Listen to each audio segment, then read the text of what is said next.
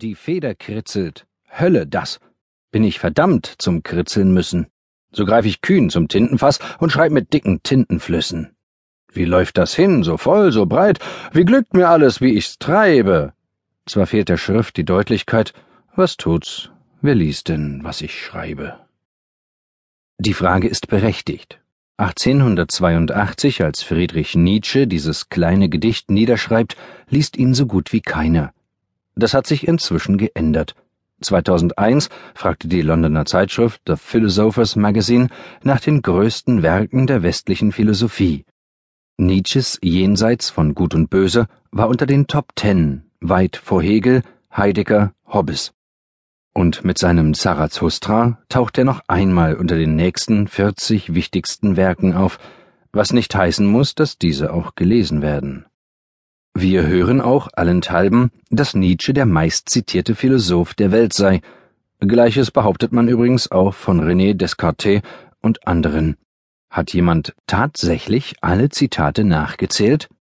Der Nietzsche-Biograf Werner Ross schreibt im Vorwort zum Lexikon der Nietzsche-Zitate, dass die fachphilosophische und sonst wie gelehrte Zitiererei nicht ausreichen könne, um meistzitierter zu werden.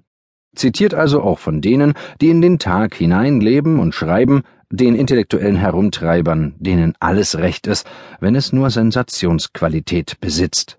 In der Tat eignen sich Nietzsche-Sätze besonders gut zum Zitieren.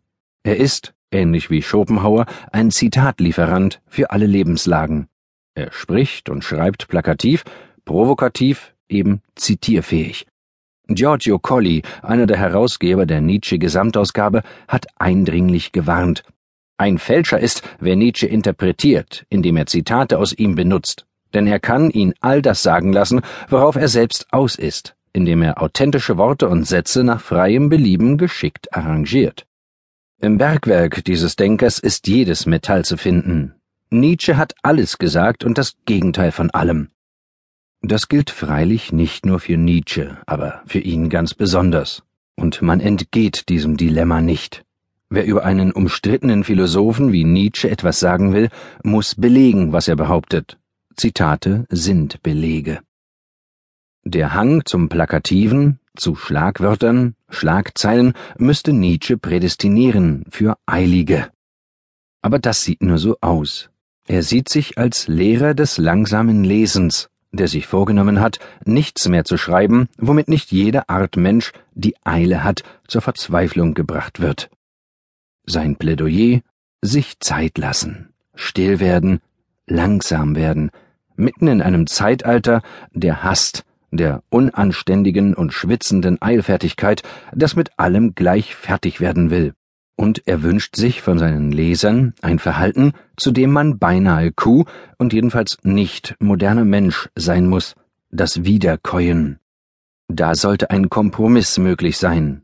Der deutsche Volksmund und die asiatische Philosophie wissen, dass gerade der Eilige die ihm wichtigen Dinge langsam tun muss, und das Wiederkäuen kommt sowieso später. Nietzsche hat alles gesagt und das Gegenteil von allem sagt Giorgio Colli. Das gilt auch für die Interpreten. Auch über Nietzsche ist alles gesagt worden und das Gegenteil von allem. Wobei unzählige Autoren der Nietzsche-Literatur sich in fast nichts einig sind, nur in einem. Dass dieser Mann wie kein anderer seine Philosophie hat leben wollen, dass sein Leben exemplarisch seine Philosophie sein sollte. Das Produkt des Philosophen ist sein Leben zuerst vor seinen Werken. Das ist sein Kunstwerk, sagt Nietzsche. Er stilisiert sich selbst zum Extrem seiner Epoche, deren Schicksal in ihm exemplarisch werden soll, schreibt der Nietzsche-Experte Volker Gerhardt. Und weiter. Das ganze Werk scheint als eine rückhaltlose, leidenschaftliche, mitunter sogar gewalttätige Inszenierung einer intellektuellen Existenz, die im geistigen Zusammenbruch ihre schauerliche Vollendung findet. Aristoteles, Kant, Hegel, über die kann man auch reden und schreiben, ohne allzu viel über ihr Leben zu wissen. Das ist bei Nietzsche grundlegend anders. Und eben nicht, weil sich das zufällig so ergeben hat, sondern weil er es so gewollt hat. Über die Philosophen Jean-Jacques Rousseau und Arthur Schopenhauer sagt Nietzsche, beide hätten darunter